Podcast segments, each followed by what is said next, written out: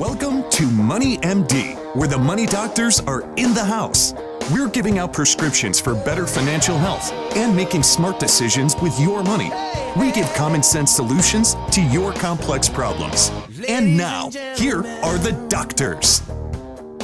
Ryan, here we are right here at the 4th of July weekend. Yeah, happy birthday, America. Yeah, it's an exciting time. We got some rain this week. Gee, Yeah. we needed that. I mean, we got a break from the heat a little bit. Um, we were suffering with 100 plus degree temperatures there for a couple weeks. And that was Super hot. Yeah, that was tough. brutal, brutal June. So, you know, c'est la vie June. Yeah. well, yeah, we got C'est a la couple vie, more. uh, adios June. That was it. you know, a couple more months that could be pretty brutal. So And the stock market was brutal in June too. So uh, yeah, adios to June. That is. so uh, welcome July. Hopefully we get a lot better July.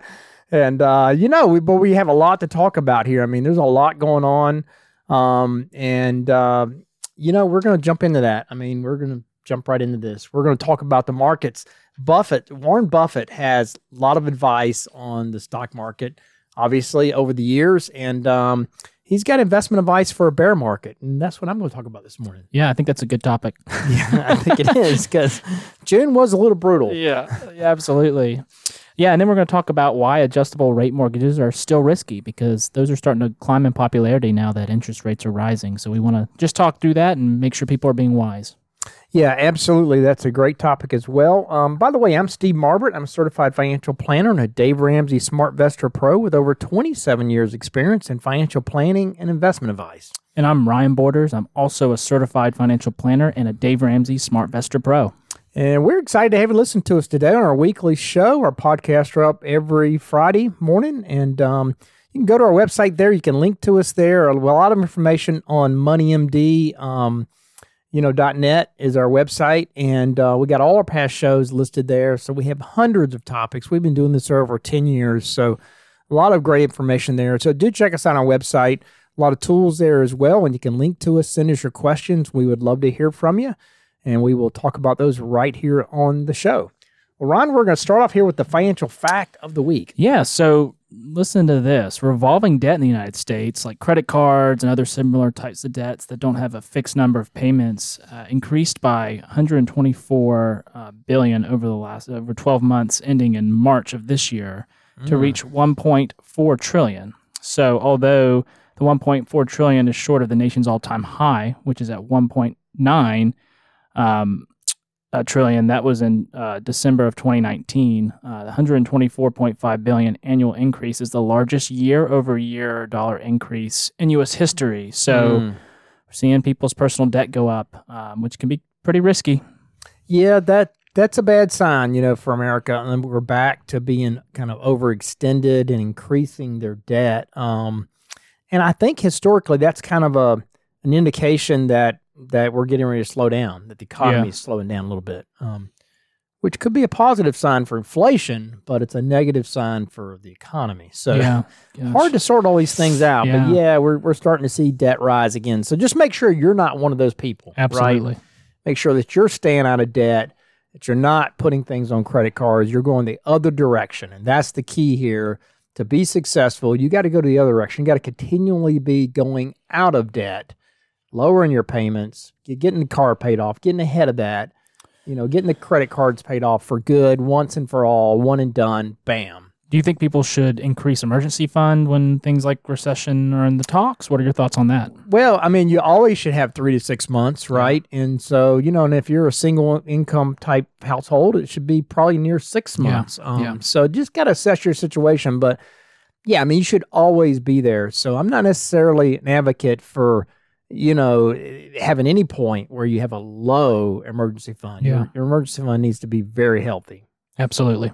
So, but yeah, during a recession, obviously, bigger chance you might get laid off or something Yeah. in certain jobs. So, certainly uh, take that into account and make sure you have a great emergency fund. But good fact of the week, and that leads us up here for our first topic, and that is Warren Buffett's advice, investment advice in a bear market. Um, yeah, Ryan, this is based on an article from Motley Fool very recently. Um, and, you know, it's never a bad idea to follow advice from one of America's best investors of all time, arguably of all time. That's Warren Buffett, um, the, the investor billionaire, nicknamed the Oracle of Omaha. You know, has a wealth of knowledge and advice out there for people who are willing to listen, and he he disseminates that advice pretty routinely. A lot of it during his annual meetings and shareholder letters. Um, he offers significant insights into how to approach investing based on market conditions and particularly bear markets. And so here are some of his time tested uh, advice that he's given out um, and how he says in his sayings that kind of relate to investing during down markets. So we're going to jump right into these because, boy, he has a lot of them and some really meaty stuff here. First one is stop speculating and buying more risk investments. Um, you know, th- there's one particular piece of his advice today that could prove intense, immensely valuable to investors and one that could save you from incurring significant losses. And so, if you've lost big in an investment, he says the most important thing to do is to find your, if you find yourself in a hole, is to stop digging. so, yeah, I mean, that's good advice for anybody, right? I mean, so what does that mean though? You know, investors who have incurred losses on the stock, they they may consider themselves kind of to be in a hole. Um, you know, the deeper the loss, the deeper the hole. And so there can be a motivation to try to dig yourself out of this position by taking on more aggressive investments or even averaging down and buying more of the same speculative stocks. Yeah. And so, for instance, suppose you bought shares of uh, COVID 19 vaccine maker Moderna uh, last year when it was near its high, you know, almost $500. Um, and now it's only around $130 a share. So if you were to buy twice as many shares at the current price, your average would be about half of the original price. That could be an incentive to load up on, on the stock now and bring your average cost down and make you feel like you are now getting a great deal, right? But this would be digging be the digging part of the equation. But in doing so, now you have invested significantly more money into an investment that has been in a free fall. Uh, generally, Buffett isn't opposed to value investing, where you're buying stocks in which you are low and that are low in price and have fallen in value. But the problem is when you only you know put it in one stock like Moderna, it's just very risky. Um, in that situation, you could, in effect, uh, be digging a deeper hole for yourself if the stock doesn't turn around soon. In fact, it may not have a strong prospects of ever recovering. And I've seen a couple of these this year. People bought a lot of Moderna and right. just think it's going to get back to that price. I've seen a couple examples this year. Yeah, and that's a great example because people know Moderna now because we've all gotten the vaccine, right? Yeah. You know, and and it's inconceivable that they didn't make money off of that and that its stock didn't yeah. do well. So I think that's a great example. And he uses it again here. He says, you know, so don't buy the next obvious winner because it's not obvious. Yes. so he says here, I mean, in the case of Moderna, I mean, the company seemed like a no lose stock. Just a couple years ago, I mean, it created one of the first vaccines, which was to save all of humanity from the pandemic. I mean, for Pete's sake, you know, if that's not going to be a winner, yeah. what is, Ryan? I mean, good grief.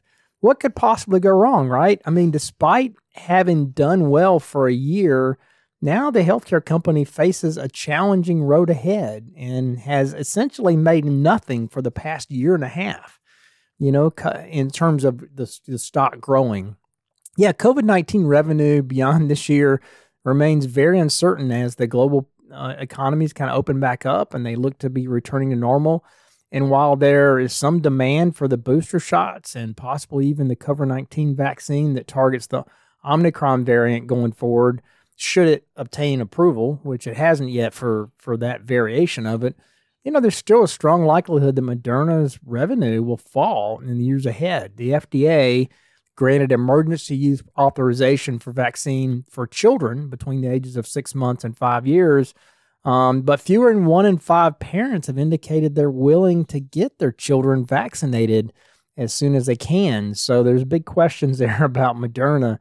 And uh, that's just a remarkable illustration of how unpredictable stocks are. You know, I mean, yeah. a company that was going to save humanity basically between them and Pfizer from this pandemic. And, you know, their stock has underperformed the market for the past year. Real quick, give me an example of one, let's say the 90s. Do you remember one from the 90s that was like that? Oh, wow. Uh, from the 90s, um, big run up. Um, let's think about this. Uh, gosh, there were so many that got killed during the tech bubble Yeah. of 2000. Um, Wasn't pets.com or something? Something with pets? there was dot com. Everything that had dot com after it got murdered back then. You know, I mean, Yeah. I'm just thinking about MCI WorldCom and all the telecoms that just Hmm. they just lost their shirt and went bankrupt. Um, you know, there were a whole bunch of them whenever they were going into the age of wireless communications. Uh, AT and T Wireless, you know, went defunct. Yeah, and I'm sure all those were household names at that time. And Yeah. everyone was like, "You got to get on this." And now I don't, I don't know any of those companies, right? Right, So it's right. just interesting. Yeah, it really is. I mean, it's it's uh you just never know, you know. I mean, hey, how about XM uh you know, the satellite uh uh Sirius and Sirius XM. and XM satellite. I mean, those were kind of a no-brainer and Sirius got eventually bought out after they went just pretty much defunct. Yeah. Um, so, you know, and then there were there was the sat phone. Uh, there was a sat phone company called Radon. I don't remember what, What- it was. what's a sat phone? Well, there you go. There you go. That's my perfect example right there. You know, that was going to be the next big thing. Everybody was going to be using satellite phones, Oh, satellite phones. not not cell phones. Yeah, Interesting. that didn't happen, did it? No. okay. All right. Well, Novavax was another example that they use here. You know, the stock's fallen heavily. I mean, year to date, it's crashed 72%, um, which makes Moderna's 50%, you know, look almost small in comparison. I mean, averaging down these situations can prove very dangerous. So don't do it, basically, is the moral of the story here. Um, and then the next the next point here is discretion is the better part of valor. You know, I mean, if a stock isn't performing well, the best option is simply to sell your shares and look for more diversified options instead. I mean, Moderna and Novavax are two examples of companies that faced face a tough road ahead, you know, and, and have faced tough roads. And there's no shortage of others. So rather than doubling down these investments and putting more money at risk, investors will be better off buying a diversified portfolio of stocks and bonds and then holding it. I mean, being diversified in eight to 10 different asset classes gives you a much better chance of recovering when the market does recover and avoid the big, huge potholes that sometimes line the road during these bear markets. Yeah, and we, we meet with people. I met with someone that had Moderna stock and said, "Well, I don't want to sell until it kind of recovers." You know, and they get in that mindset like they think it's going to get back there, and the reality is that that's not guaranteed, and you might just Not be, and it might keep going down, and so it's really hard to sometimes convince people to do what you just said. Um, Exactly. but the next point is, hey, trust in American ingenuity. Uh, Warren Buffett always believes that America will recover and move on to new highs because, in the end, capitalism prevails and allows companies to pivot to more profitable ventures when the economy gets hurt. A great example is during COVID, right? All the companies like Amazon, they, they pivoted to online sales, to take out with the restaurants. Uh, therefore, he's not a fan of sitting out the stock market or trying to time the next downturn. Instead, he believes you need to buy a diversified portfolio and stay invested through the ups and downs. By the time you would finally want to get out, the market often is ready to, uh, ready to recover and move higher. So, you know, therefore, you will usually hurt your return if you try to time the downturn. So, you want to stick to a portfolio designed to weather the ups and downs and take advantage of the big returns that often happen in the first part of a recovery. Yeah, that's great advice. Yeah, and do do trust in America. I, I believe they do pivot, and capitalism does does make markets, you know, recover relatively fast from these downturns. Um, like you said, from companies to pivoting. So that's that's very good. Another one is to you know the best holding period for the market is forever. and go long. That's what he's saying here. Yeah, stop thinking short term and worrying about these pullbacks. You know, when it comes to investing in the stock market, Buffett believes a good portfolio should be held onto forever. You know, he says, we're just, we are just the opposite of those who hurry to sell stocks and to book profits when companies perform well, but who tenaciously hang on to businesses that disappoint them. You know, Peter Lynch, another legendary legendary investor, he aptly likens such behavior to cutting the flowers and watering the weeds. you know, so yeah, don't uh, don't do that. Hold on the stock. Plan to hold on your portfolio forever. And another one here is to buy when others are thinking about selling. Another way of saying this is this quote: "A, a simple rule dictates my buying: be fearful when others are greedy, and be greedy when others are fearful." Uh, that's a Yeah, great that's quote great. from Warren Buffett. Yeah, I mean, let's face it. You know, we all love to buy um, most things when they're on sale, except the stock market. Well, I mean, we need to change that mindset. And if we want to be successful and sleep at night, I mean, you have to be able to also buy stocks when they're on sale. So that's his point here. Another point he has here is, you know, when it's it's during hard times that the winners and losers get exposed. Hmm. Um, you know, there are times when everything looks like a great idea. Like last year, I mean, coming out of the pandemic, you know, people were buying anything and everything, including cryptocurrency and, you know, NFT, those non fungible tokens. You know, looking back, I mean, it's a little hard to believe, really, yeah. now, you know, that people were buying that stuff. I mean, that's down like 60, 70% or more, you know, this year.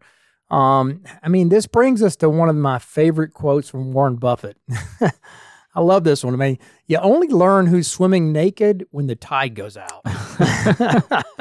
I think we can all see now that cryptocurrencies and NFTs have been truly swimming naked. Yes. Yeah, I mean, there's simply nothing to back them other than the demand from the wild speculation that's been out there.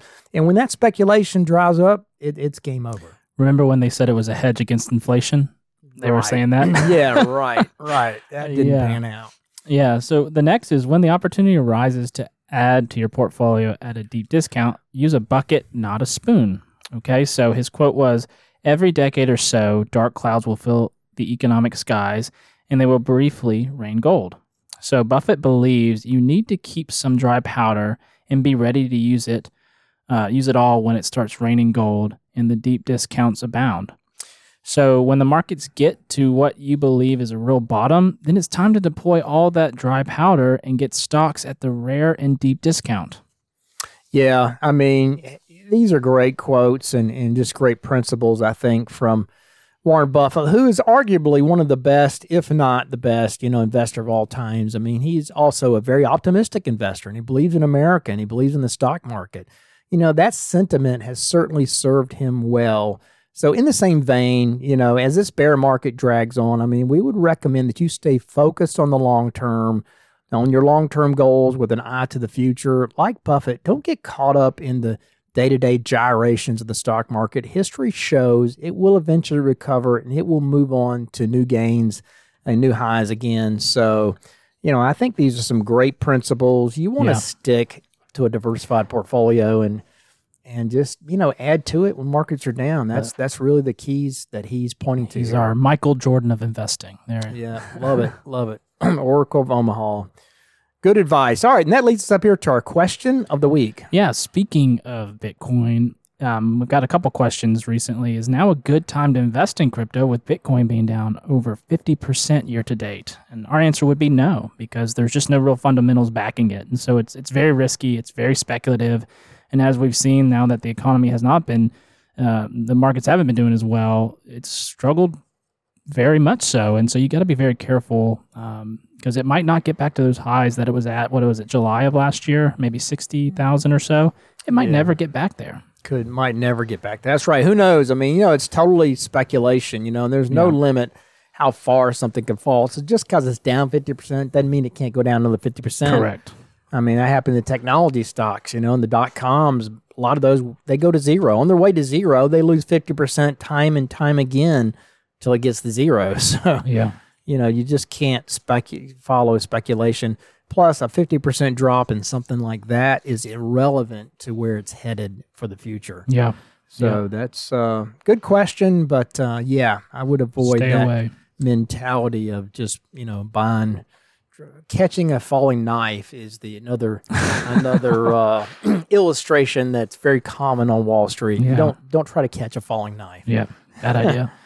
Like that. All right. And so uh, that leads up to our next topic here, and that is why adjustable rate mortgages are still risky. Yeah, Steve, do you remember the adjustable rate mortgage? it's been a long time, Ryan. You know, it really has. I haven't had anybody come to my office here yeah. in the last, you know, month or two or even for years, quite frankly, talking about buying a just getting an adjustable rate mortgage? Yeah, well, it's getting more popular again. So uh, I guess they started in the 80s. I was doing a little research on them, and that's when they first came out. But with rising interest rates, are again making those mortgage mortgages attractive to home buyers because the starting rate is generally lower than the rate on a traditional fixed um, home loans, but they can be riskier, and we're going to really dive into that today.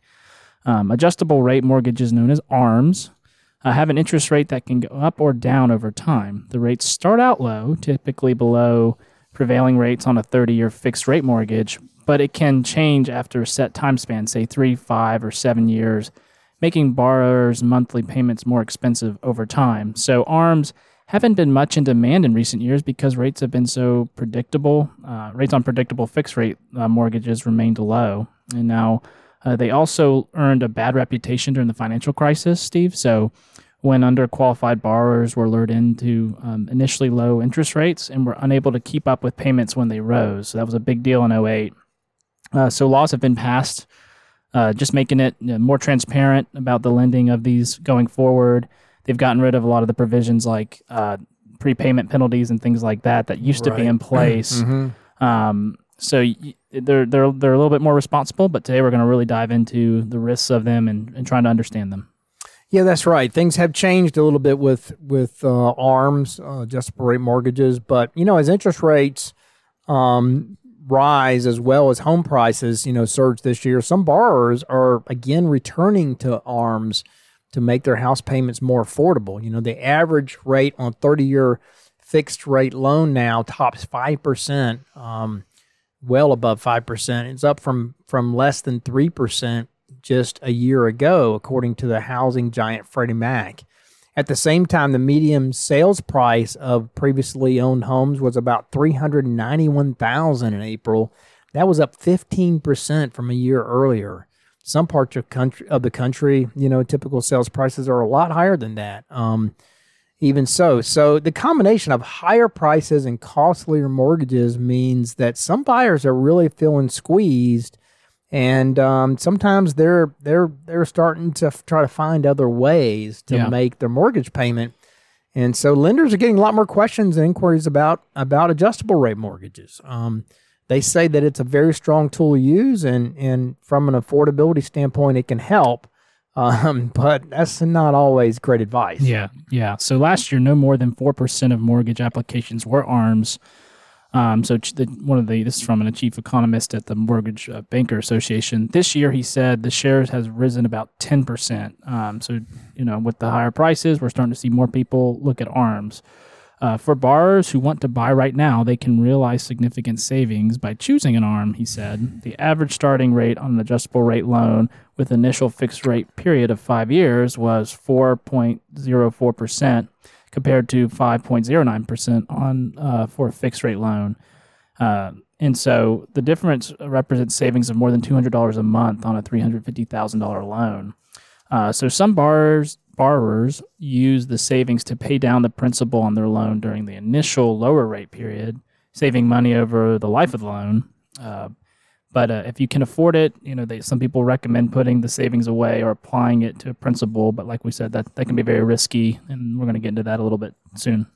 Yeah, that's right. I mean, that is the catch, of course, is that the rate can rise a lot after that fixed rate period expires. Um, so you know, compared with arms available from before the financial crisis, um, you know, back 15 years ago, which offered kind of these low teaser rates and then allowed rates to reset quickly. Today's adjustable rate loans are safer. Um, and mortgage experts say that, you know, they're not the same as they were back then. They typically do have a fixed rate period of at least three years now, and the limits on how often, how much those rates can go up after that, um, such as one change per year and no more than two percentage points during a year. But still, two percentage point rise is pretty long. Yeah. That's a lot, right? so it can still go up a lot. And, you know, the risky arms that let borrowers pay just interest only on the loans or choose – their own payment amount also are no longer widely available. So some things have changed to make them a little bit less risky, but still borrowers, you know, may see their rates increase quite a bit after that initial repayment period. So they need to plan ahead to be sure that they can afford bigger payments if they can't sell their house or refinance their loan. And, you know, no one can say for sure what rates will be in five to seven years, but right now, I mean, they're they're rising and yeah. you just don't know. So you know, there's not much room to go down and and there's lots of room to go up according to experts. So you got to be very careful with these. Yeah, so if you are going to do this, it's wise to calculate what your payment would be if your rate rose to the loan's cap. Uh, the Consumer Financial Protection Bureau offers a guide to adjustable rate mortgages that can help you evaluate evaluate your loan. You can also calculate the higher payment yourself using online tools like offered from Freddie Mac. Um, but ARMs are more complex than traditional mortgages, and people need to understand this. With more terms to understand and potential changes to keep track of, so borrowers need to take the time to truly understand what they're getting into before they just, you know, sign the paperwork. Be aware, be educated before you jump in, says Linda McCoy, president of the National Association of Mortgage Brokers. And so here are some, you know, questions and, and answers about the adjustable rate mortgages. Yeah, just real quick, you know, I mean, what does a, an arm, you know, that's advertised as a 5 1, 7 1, 10 1 really mean? Well, the first number refers to the fixed period, you know, five, seven, ten years. The second number, though, is the number of times the rate can change after that fixed period, like once per year, for example. Um, you know, but then sometimes it can be six months, and those would be decided as maybe a seven six month type loan, and so on. So, um, so a seven one or a seven two means it can go up, you know, one time a year or two times a year, and it's seven year fixed rate loan. Yeah, some loans allow a larger increase at the first reset, often five percentage points above the starting rate, then allow increases of no more than two percentage points, said Sean Block, a mortgage broker on Long Island. Some lenders underwrite ARMs based on the borrower's ability to make payments at the initial fixed rate, plus two percent points, he said. Most ARMs are also put a cap on the total increase over the life of the loan. So if the initial fixed rate is 4% and the cap is 5, the rate can't go higher than 9%. But that still makes for a much higher monthly payment. So, when does an ARM make sense? And some of this is debatable, but if you are confident that you will remain in the home for relatively short period, less than the loan's fixed rate period, an ARM may make sense. You can sell the home or refinance the loan before the rate uh, is, is reset. People who can realistically expect significant increases in salary before the reset, like a medical resident or law student, um, may also benefit, uh, Ms. McCoy said. But the bottom line is, I mean, this is probably too risky for yeah. a lot of borrowers. You know, I mean, if you're an hourly earner, I mean, if you're just kind of barely getting in this loan and getting in this house, there's risk that it's going to go up and it's going to be unaffordable. So it really comes down to risk. Um, you know, if you have a low risk tolerance, uh, you should never have an arm. That's kind of the bottom line here. Yeah. Would you ever suggest doing it? um, just from your experience? I, not not really. Um, you know, I think if you can't if you can't just you know pay do the fixed rate, the only way I would suggest doing it is if you knew you were gonna not be in the house and and you just or rates were super high and you expected them to come down. And the well, let me put that way, rates were were going up as they are today, but you knew you could refinance later and it wasn't going to be a stretch for you. Then I think maybe maybe yeah. do an arm, but yeah, yeah, you just got to be careful. I just struggle because things change so much year to year in people's lives, and you just don't know what's ahead, and so it's just so risky. Um, so I'm not a huge fan. Um, but this was I meant to say earlier by the New York Times. This is Ann Carrns at the New York Times, and we just want to make sure everybody understands them and knows the risk. Yeah, exactly. Good topic. All right, and that leads us up here to our final thing, and that is the prescription of the week.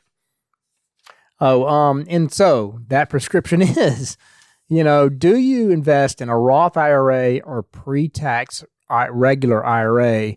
Um, and then what we would suggest is, you know, you always want to lean toward a Roth IRA if you have that choice. Um, so in your 401k, you know, for instance, if you have the option to do Roth, um, we would suggest you you put, you know, at least half of your pre-tax of your contribution in a Roth IRA. The idea here is whenever you get to retirement, um, you know, having some money in a Roth IRA will give you a lot of flexibility to manage your tax situation. So you you want to do a Roth IRA if you can. You want to have a good mix of that. Uh, most people have too much money in pre-tax IRAs, so having money in Roth will give them lots more flexibility. Plus, I mean, Roth IRA money's worth more. When you get to retirement, you start drawing money out. And let's face it, tax-free money is is like 30% more than pre-tax money because you don't have to pay taxes on it. So it's just a powerful tool for young people. You know, that money can grow tax-free. We don't know what rates are going to be in the future. You're locking in the rate today, which for most people was relatively low to where it was, you know, 30 years ago. Um, when you look at rates, we would suggest put a healthy portion in Roth IRA. And if you have the choice between just contributing to Roth versus regular IRA, choose Roth. Yeah. So I, I heard Ramsey recently said he suggests everybody do Roth over pre-tax, which I thought was pretty bold. But yeah, mm. I mean, I see Absolutely. why he says that. So there you go. That's your prescription of the week. And that brings us to a close for this week's edition of Money MD. Tune in next week to hear more prescriptions for your financial health. Check us out on our website, moneymd.net. You can link to us there, send us your questions. We would love to hear from you. Or you can give us a call at Richard Young Associates at 706 739 0725. Thanks for listening and have a great rest of the week. This program contains general information only and should not be taken as specific investment, tax, or legal advice.